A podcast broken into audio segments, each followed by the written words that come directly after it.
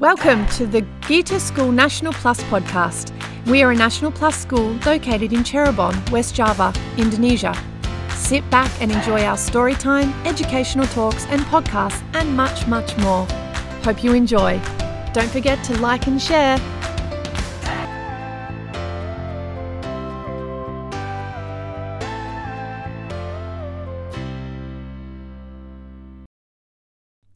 Wilfrid Gordon McDonald Partridge, written by Mem Fox and illustrated by Julie Vivas. There once was a small boy called Wilfrid Gordon McDonald Partridge, and what's more, he wasn't very old either. His house was next door to an old people's home, and he knew all the people that lived there. He liked Mrs. Jordan, who played the organ, and he listened to Mr. Hoskins, who told him scary stories. He played with Mr. Tippet, who was crazy about cricket. He ran errands for Mrs. Mitchell, who walked with a wooden stick. He admired Mr. Drysdale, who had a voice like a giant. But his favourite person of all was Miss Nancy Allison Delacourt Cooper, because she had four names, just as he did. He called her Miss Nancy, and he told her all his secrets. One day, Wilfrid Gordon heard his mother and father talking about Miss Nancy. Poor old thing, said his mother. Why is she a poor old thing? asked Wilfrid Gordon. Well, because she's lost her memory, said his father. It isn't surprising, said his mother. After all, she is ninety six years old. What's a memory? asked Gilfred Wilfrid Gordon. He's always asking questions. It's something you remember, said his father. But Wilfrid Gordon wanted to know more, so he called on Mrs. Jordan, who played the organ.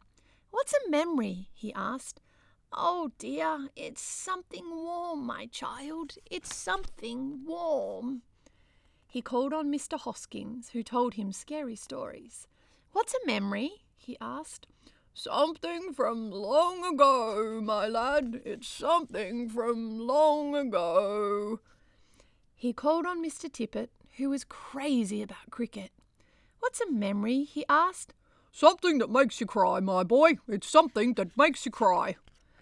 He called on Miss Mitchell, who walked with a wooden stick. What's a memory? he asked. Something that makes you laugh, my darling. It's something that makes you laugh and he called on Mr. Drysdale, who had a voice like a giant. What's a memory? he asked. Something as precious as gold, young man. Something as precious as gold. So Wilfrid Gordon went home again to look for memories for Miss Nancy because she had lost her own. He looked for the shoebox of shells he had found long ago last summer and put them gently inside a basket. He found a puppet on strings which made everyone laugh, and he placed that in a basket too. He remembered with sadness the medal his grandfather had given him, and he laid it carefully next to the shells. Then he found his football, which was, which was as precious as gold, and last of all, on his way to Miss Nancy's, he went into the hen house and looked for a fresh, warm egg under the hen. Then Wilfrid Gordon called on Miss Nancy and gave her each thing one by one. What a dear, strange child to bring me all these wonderful things, Miss Nancy thought. Then she started to remember. She held the warm egg and told Wilfrid Gordon about a tiny speckled blue egg she had once found in a bird's nest in her auntie's garden.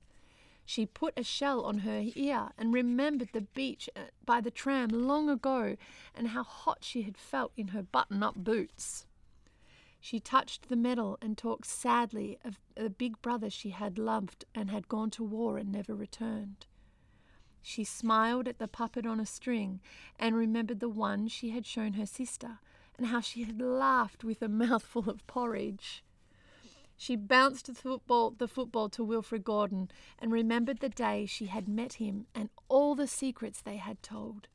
And the two of them smiled and smiled because Miss Nancy's memory had been found again by a small boy who wasn't very old.